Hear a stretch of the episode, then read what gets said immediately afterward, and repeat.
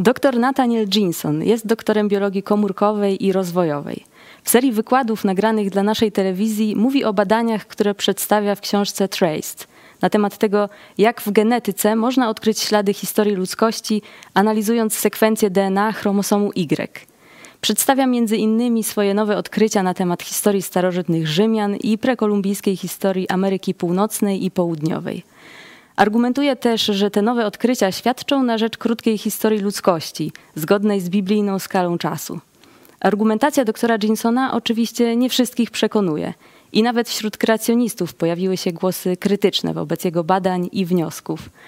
Ale choć te treści nie są rozstrzygające czy pewne, chcemy, żebyście mieli możliwość zapoznania się z tym, co aktualnie budzi zaciekawienie i jest popularnym tematem w środowisku kreacjonistycznym, właśnie za sprawą doktora Jinsona i jego publikacji.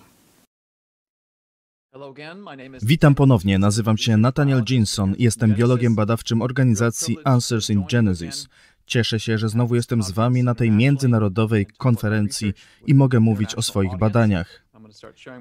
Pokażę Wam swój ekran i zaczynamy.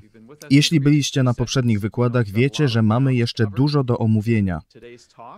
Mówiłem o wynikach badań zawartych w nowej książce Traced Human DNA's Big Surprise.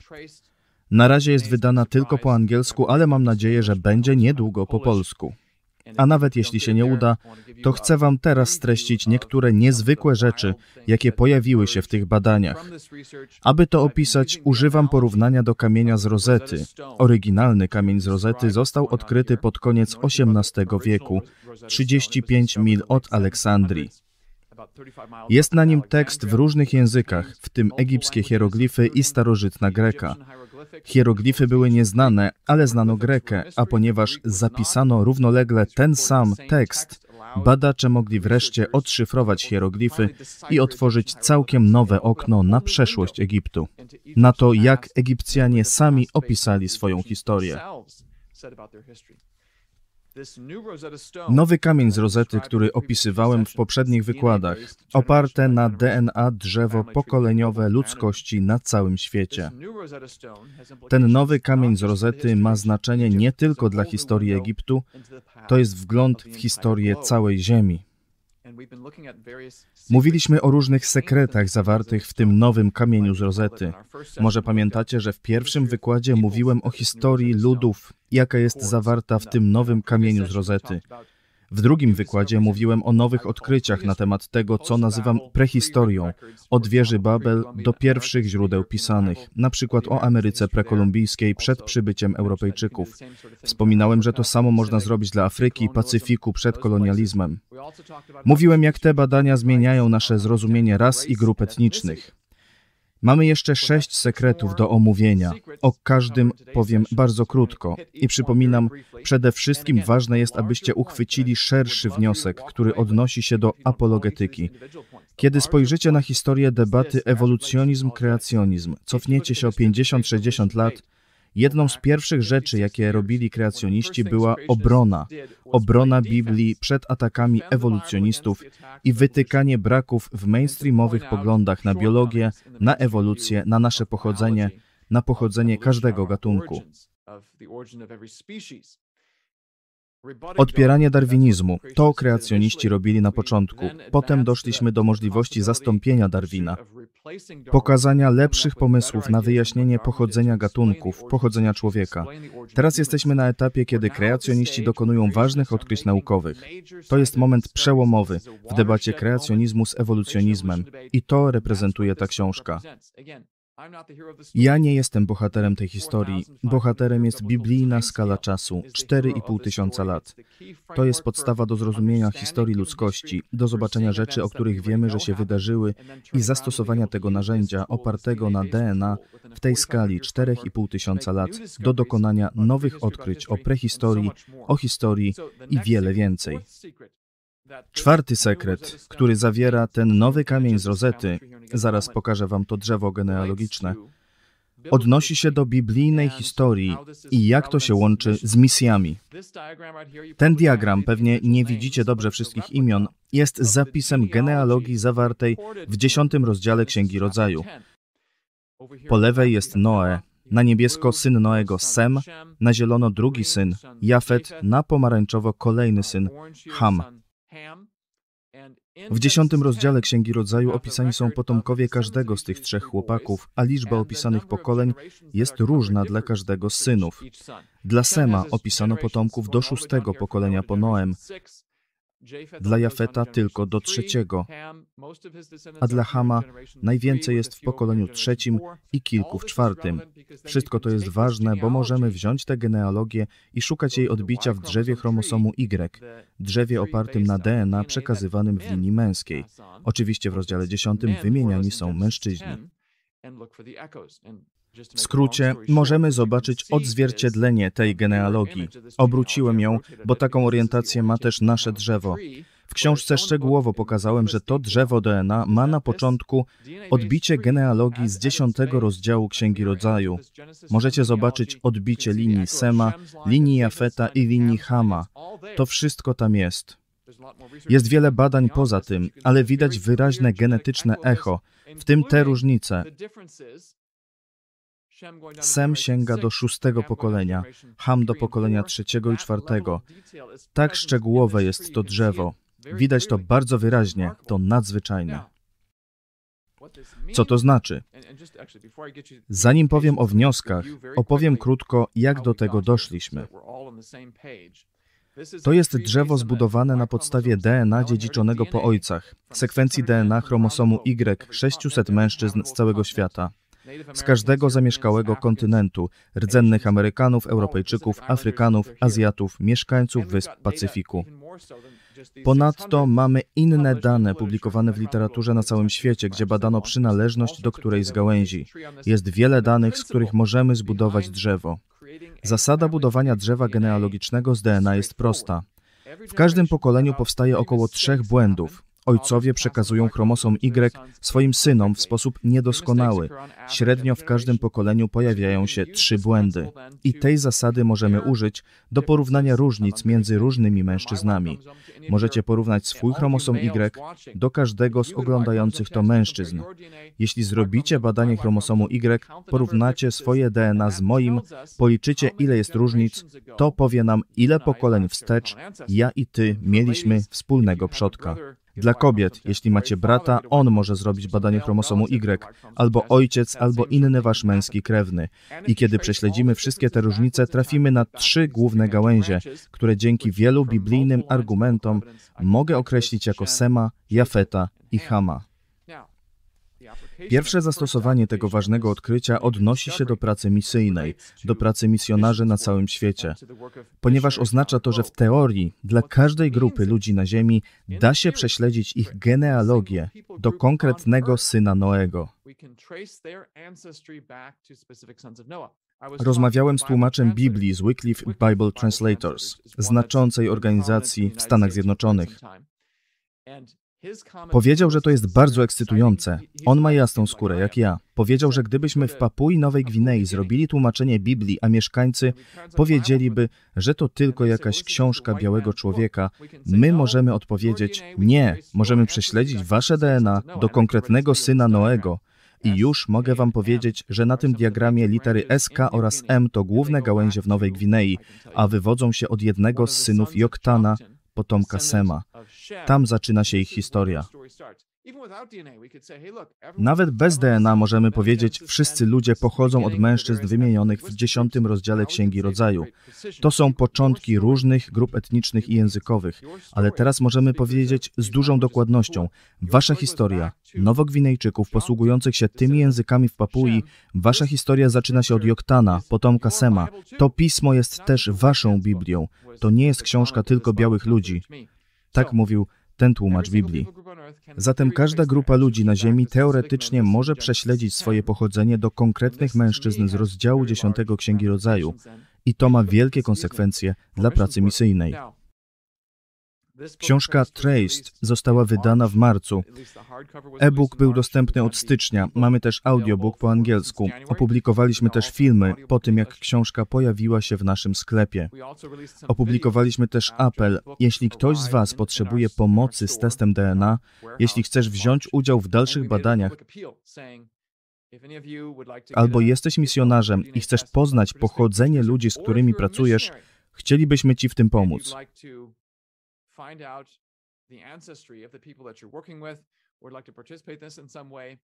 Założyliśmy stronę answersingenesis.org/go/traced. Tam możesz kliknąć na ten link, który przeniesie cię na dół strony. Tam wpisz swoje imię, mail, każdy z Was może to zrobić. Jeśli mówisz tylko po polsku, to możemy użyć tłumacza Google. Odezwało się kilku misjonarzy, w tym jeden przebywający teraz w Nowej Gwinei i zaczynamy ustalać, jak zbadać pochodzenie ludzi z grupy językowej, z którymi on teraz pracuje i dla których próbuje przetłumaczyć Biblię. Zatem czwarty sekret ma wielkie konsekwencje dla pracy misyjnej. Piąty sekret odnosi się do czwartego, ale chcę go oddzielić, bo to wielka rzecz. Genetyczne odbicie dziesiątego rozdziału Księgi Rodzaju jest widoczne u podstawy tego drzewa chromosomu Y. To wspaniałe potwierdzenie narracji biblijnej.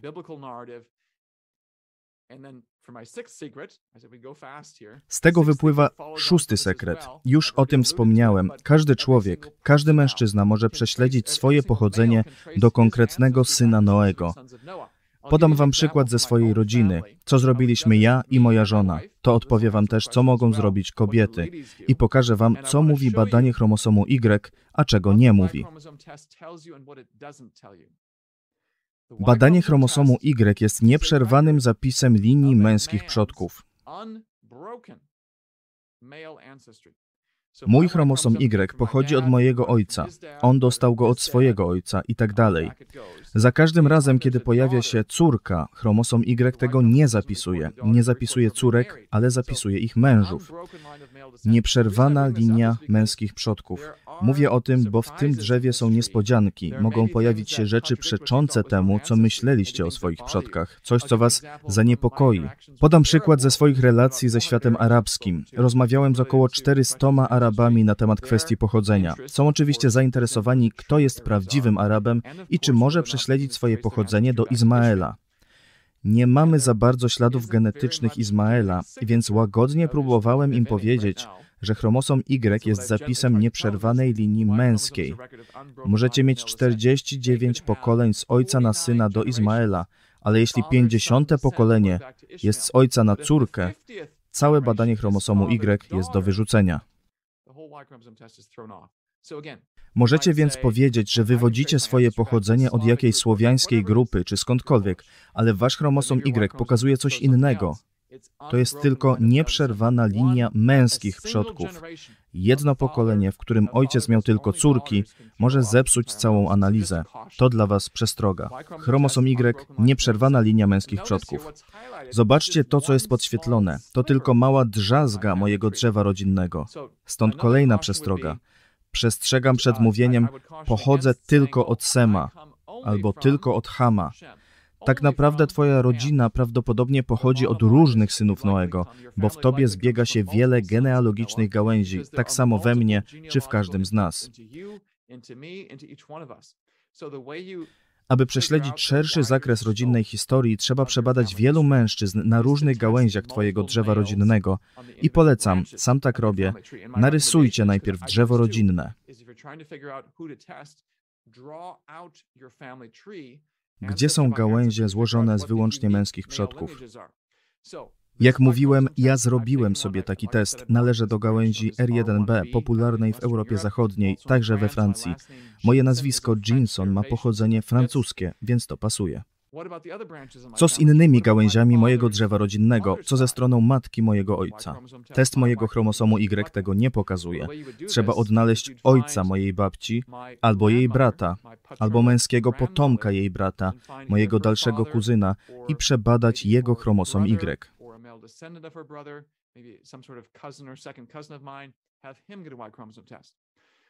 Co ze stroną mojej matki?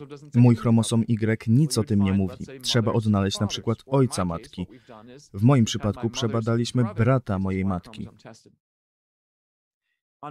Po stronie mojej żony było jeszcze lepiej. Mój teść przebadał swój chromosom Y. Brat mojej teściowej, ten tutaj, również miał przebadany chromosom Y. I czasem, jak masz popularne nazwisko, nawet nie musisz robić badania chromosomu Y. Strona matki mojego teścia ma całą witrynę na Facebooku poświęconą pochodzeniu nazwiska. Wielu mężczyzn z tym nazwiskiem zrobiło sobie badania chromosomu Y, więc my nie musieliśmy już nic robić. Informacje były już zebrane, więc poznanie historii waszej rodziny może okazać się całkiem łatwe, bo to jest popularna praktyka, przynajmniej w świecie zachodnim. Być może już są dostępne informacje dla Twojego nazwiska, które powiedzą Ci, skąd pochodzi linia Twojej rodziny, albo pokażą różne aspekty Twojego pochodzenia. Zatem taką drogę polecam Wam przy odkrywaniu Waszego pochodzenia. Jeśli potrzebujecie pomocy przy tych testach genetycznych, zrobiliście test i chcecie wiedzieć, co znaczy, od którego z synów Noego pochodzicie, możecie wysłać wiadomość przez formularz na stronie answersingenesis.org/go/trace. Ona trafi prosto do mojej skrzynki. Postaram się Wam pomóc. Nawet jeśli znacie tylko polski, to spróbujemy użyć tłumacza Google. Znajdziemy sposób. To jest szósty sekret. Chromosom Y pokazuje głębokie, skomplikowane pochodzenie każdego mężczyzny. A jeśli jesteś kobietą, są sposoby, by odkryć Twoją stronę drzewa. Robiliśmy to dla mojej żony, dla mojej matki. Trzeba tylko znaleźć krewnych. Teraz czas na siódmy sekret drzewa rodzinnego. U podstawy drzewa są trzej synowie Noego i jeden z najbardziej klarownych zapisów genealogicznych w Biblii to ten dla narodu Izraela.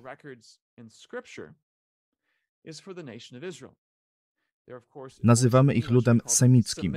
Hebrajczyków nazywamy Semitami, bo pochodzą od Sema. Nazywają się Hebrajczykami, bo pochodzą od Hebera.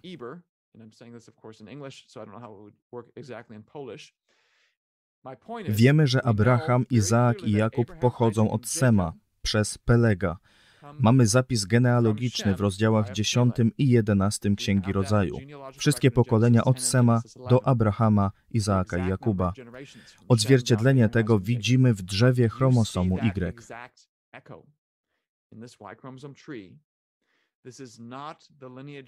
W mainstreamie rzadko się mówi o tej linii jako o linii żydowskiej. Zwykle mówi się o linii J1 jako o żydowskiej, ale to nie pasuje. J1 pasuje do Jafeta. Opisuje to w swojej książce. Wygląda na to, że T oraz L są liniami abrahamicznymi. Są jeszcze niejasności. Nie wiem, czy T jest żydowska, czy obie T oraz L są żydowskie czyli Jakubowe. Jest tu niejasność, czy to nie jest linia Izmaela. Myślę, że nie, to raczej jest od Izaaka przez Jakuba. Mamy bardzo wyraźny ślad Abrahama w tym drzewie. To ma wielkie konsekwencje, kiedy pomyślicie o odnalezieniu pozostałych części historii Izraela. Nie wchodzę w eschatologię i czasy ostateczne, ponieważ Answers in Genesis jest służbą międzywyznaniową. Pracują z nami prezbiterianie, charyzmatycy, baptyści i inni ludzie z różnymi poglądami na czasy ostateczne. Ale fakt, że możemy zobaczyć linie genealogiczne, linie męskie, pochodzenie i losy ludów abrahamowych, jest, jak sądzę, znaczący dla każdego biblijnie wierzącego człowieka. Ósmy sekret nowego kamienia z rozety dotyczy jednego z najbardziej kontrowersyjnych tematów w mainstreamowej społeczności naukowej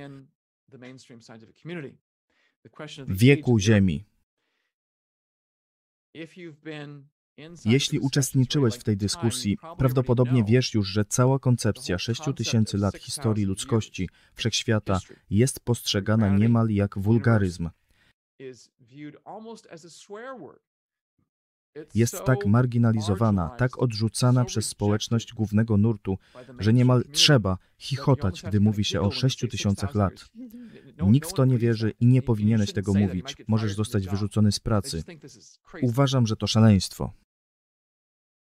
Ten nowy kamień z rozety z wielu powodów jest jednym z najmocniejszych opublikowanych argumentów za niedawnym powstaniem ludzkości. O niektórych z tych powodów już wspomnieliśmy. Po pierwsze, u podstawy drzewa widać wyraźne echo genealogiczne dziesiątego rozdziału Księgi Rodzaju. Istnieje wiele dowodów biblijnych i genetycznych, które to potwierdzają. To jest rozdział trzynasty tej książki. Wszystko tam jest. To jedna z kategorii dowodów, które wskazują na niedawne pochodzenie ludzkości.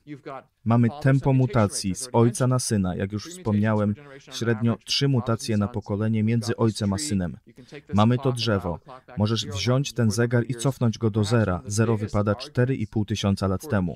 Ale być może jeden z największych argumentów przemawiających za niedawnym pochodzeniem ludzkości jest dość prosty do zrozumienia. Wyjaśnię to na zasadzie kontrastu.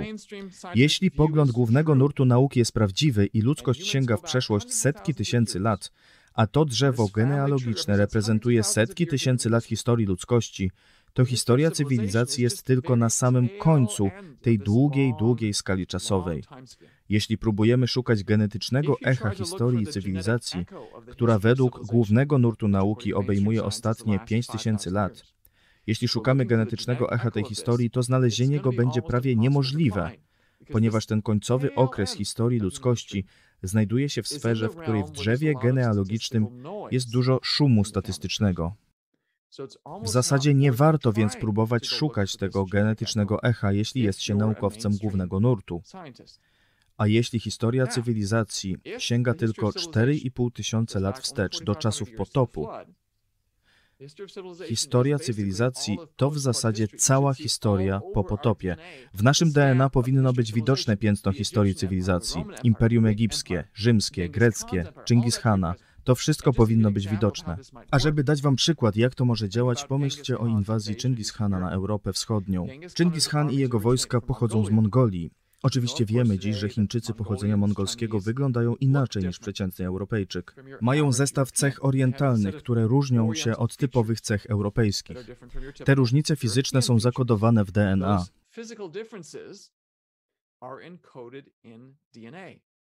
Jeśli więc w XIII wieku Mongołowie wkroczyli do Europy Wschodniej, można się spodziewać, że badając genetykę, odkryjemy wschodnioazjatyckie DNA wymieszane z europejską pulą genów około XIII wieku.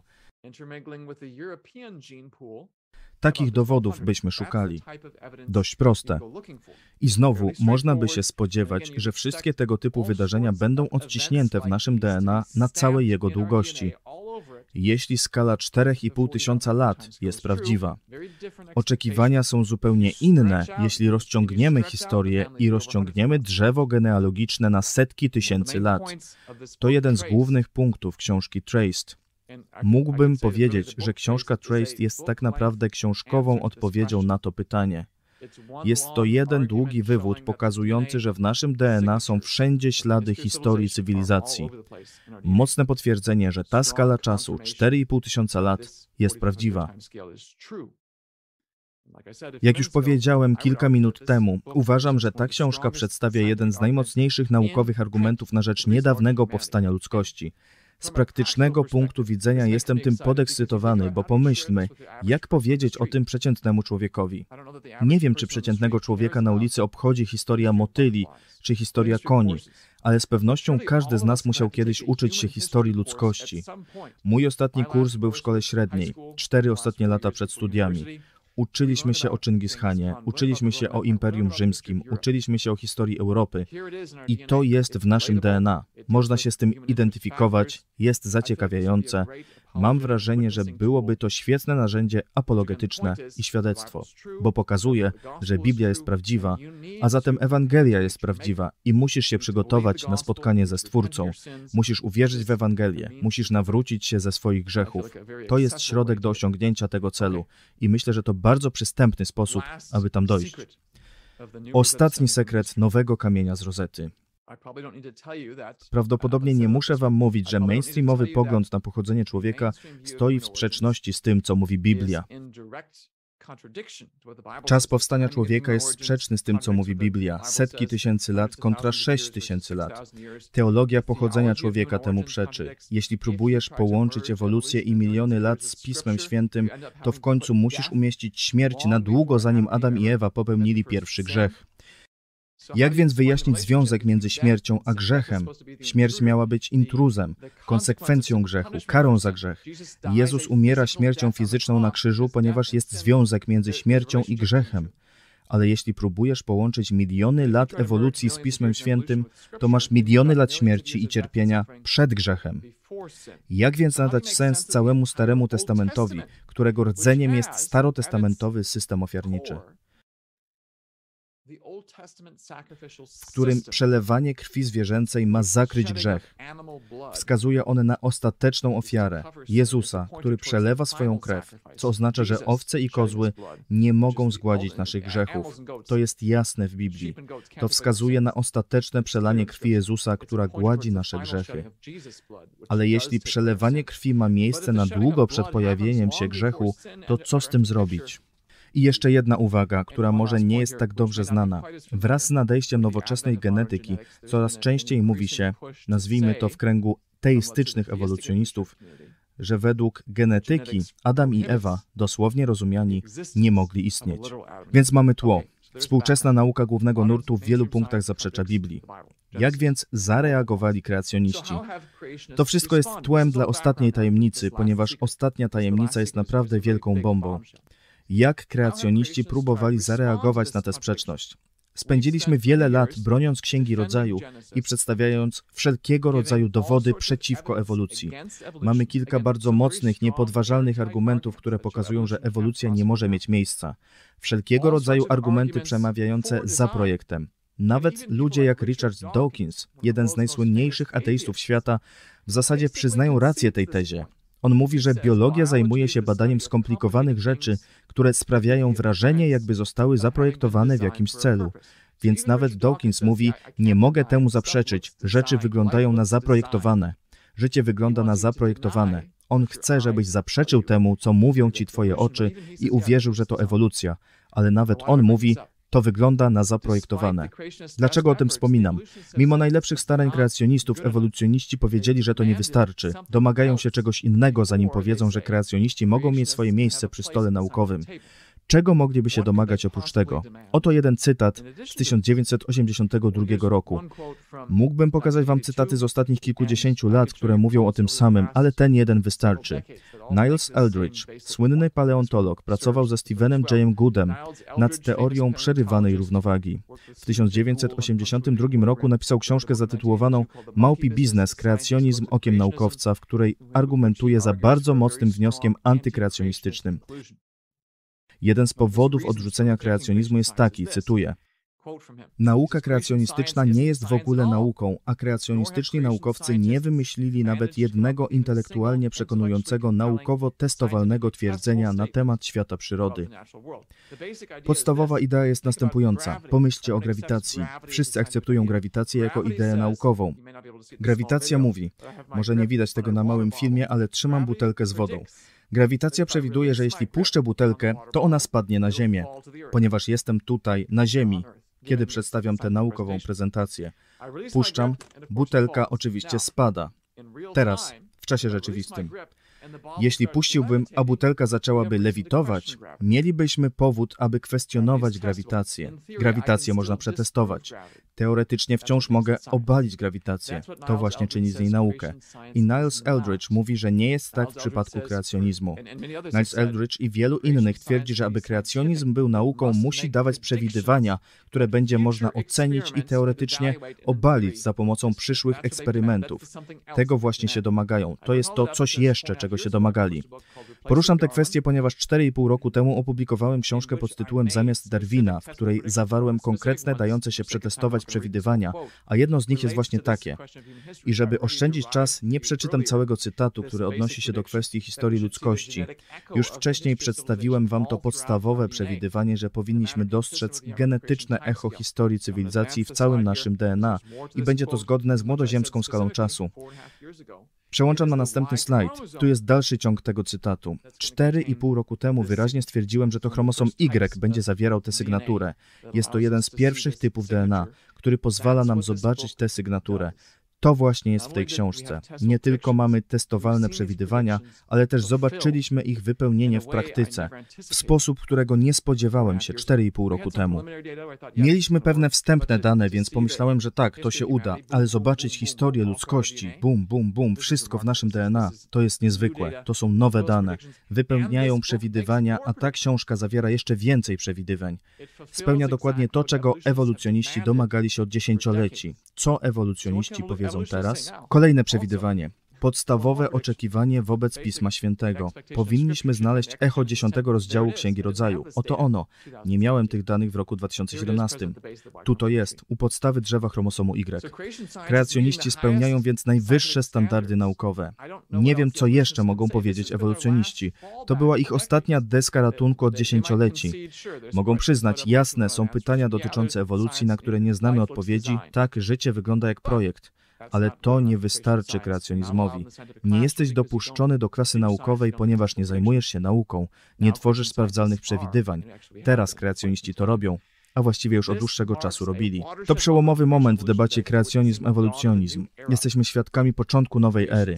Kreacjonizm przejmuje inicjatywę, dokonuje ważnych odkryć naukowych dotyczących świata, przejmuje inicjatywę w kwestiach związanych z historią ludzkości, odkrywa historię ludów na całym świecie, dokonuje nowych odkryć w dziedzinie prehistorii, zwłaszcza Ameryki prekolumbijskiej, przekształca nasze dyskusje na temat rasy i tożsamości etnicznej, dając nowe narzędzia do prowadzenia misji i apologetyki w kontekście misji. Mamy wyraźne echo Noego u podstawy drzewa chromosomu Y. Ma to ogromne konsekwencje dla rodowodu konkretnych osób. Mamy genetyczne echo linii Abrahama w tym drzewie genealogicznym. Mamy jeden z najmocniejszych opublikowanych argumentów na rzecz niedawnego pochodzenia ludzkości. I widzimy ten szerszy obraz, do którego nawiązywałem i powiedziałem, że chcę, abyście zostali z jednym ważnym wnioskiem. Kreacjoniści dokonują obecnie ważnych odkryć naukowych. Wynika to z tej dziewiątej tajemnicy. Istnieje szerszy kontekst debaty kreacjonizm-ewolucjonizm, w której książka Traced odgrywa ogromną rolę. I znowu, nie ja jestem bohaterem tej historii. Skala czasowa 4,5 tysiąca lat jest bohaterem, który przeciera nowe szlaki, odpowiada na od dawna stawiane zarzuty i pokazuje, że Biblia sprawdza się w kontekście naukowym. Biblia jest prawdziwa. Widzicie więc teraz znaczenie tej książki i związek między tymi dwiema książkami. Jest prostsza wersja książki zamiast Darwina, zamiast Darwina prosto i w skrócie i z radością mogę powiedzieć, że mamy już jej polską wersję, co mnie bardzo cieszy. Możecie ją również kupić. Zamiast Darwina, prosto i w skrócie. Jeśli się nie uda, to kontaktujcie się ze mną przez stronę internetową answersingenesis.org go traced. Jestem też w mediach społecznościowych, na Facebooku i na wielu innych platformach, bo nie wiem jak długo przetrwam na Facebooku. Zdaje się, że konserwatyści są wyrzucani z Facebooka, z mediów społecznościowych. Pewnie sami to widzicie albo tego doświadczyliście. Staram się więc, aby ludzie mogli się ze mną kontaktować na jak najwięcej sposobów. Używam Google Translate, więc jeśli ktoś mówi tylko po polsku, możemy spróbować porozumieć się w ten sposób. Czekam więc na Waszą wiadomość. Mam nadzieję, że te sesje były dla Was błogosławieństwem.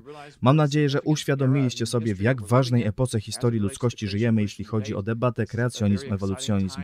Z mojej perspektywy jest to bardzo ekscytujące żyć w takich czasach. Jest jeszcze wiele badań do zrobienia. To dopiero początek projektu, który, jak sądzę, będzie trwał do końca mojego życia. Przed nami i innymi kreacjonistami jest jeszcze sporo do okrycia o historii Ziemi. Skala czasowa 4,5 tysiąca lat jest podstawą dla tych odkryć. Mam więc nadzieję, że do mnie dołączysz. Jeśli jesteś studentem i zastanawiasz się, co zrobić ze swoim życiem, interesujesz się genetyką, historią, jest jeszcze mnóstwo pracy do zrobienia, a naukowcy, kreacjoniści są jej liderami. To my mamy odpowiedzi, to my mamy potwierdzenia znanej historii, co mówi nam, że mamy kluczowe narzędzie, aby odpowiedzieć na pytania o historię ludzkości, które dotąd pozostają bez odpowiedzi. Jeszcze raz dziękuję za możliwość zabrania głosu. Mam nadzieję, że było to dla Was błogosławieństwem i osobiście jestem wdzięczny za możliwość podzielenia się tym z Wami. Niech Pan Was błogosławi. Jak to się zaczęło? Skąd się wzięły te wszystkie formy życia? tak różnorodne jak wszelkie rodzaje ssaków, ptaków, owadów, a czasem bardzo podobne, jak na przykład gatunki kotów. Darwin uważał, że zarówno te podobne, jak i te niepodobne są ze sobą spokrewnione, że powstały w procesie ewolucji i tworzą jedno wielkie drzewo życia, wywodzące się od wspólnego przodka. Nikt nie potrafi jednak wykazać, że jakikolwiek naturalny mechanizm jest w stanie wytworzyć nową informację genetyczną, a ta jest niezbędna, by zaistniały złożone cechy organizmów żywych. Ale jeśli ewolucjonizm nie daje dobrego wyjaśnienia, to czy mamy coś zamiast teorii Darwina? Kontrze do ewolucjonizmu istnieje pogląd zwany kreacjonizmem. Według kreacjonistów zwierzęta o różnej budowie nie są spokrewnione, lecz zostały stworzone przez Boga jako odrębne grupy, rodzaje na przykład osobne rodzaje kotowatych, koniowatych czy psowatych. Później jednak potomstwo tych stworzonych przez Boga rodzajów w kolejnych pokoleniach zaczęło coraz bardziej odbiegać wyglądem od rodziców, tworząc nowe gatunki. Ale nie w procesie ewolucji, przez nabywanie nowych genów, lecz przez utratę części informacji genetycznej, która była obecna u stworzonych przodków. Jest o czym opowiadać. Dlatego powstała książka Zamiast Darwina, prosto i w skrócie. Doktor biologii Nathaniel Ginson krok po kroku omawia w niej, jak powstają gatunki. Dostępna w sklepie Idź Pod Prąd.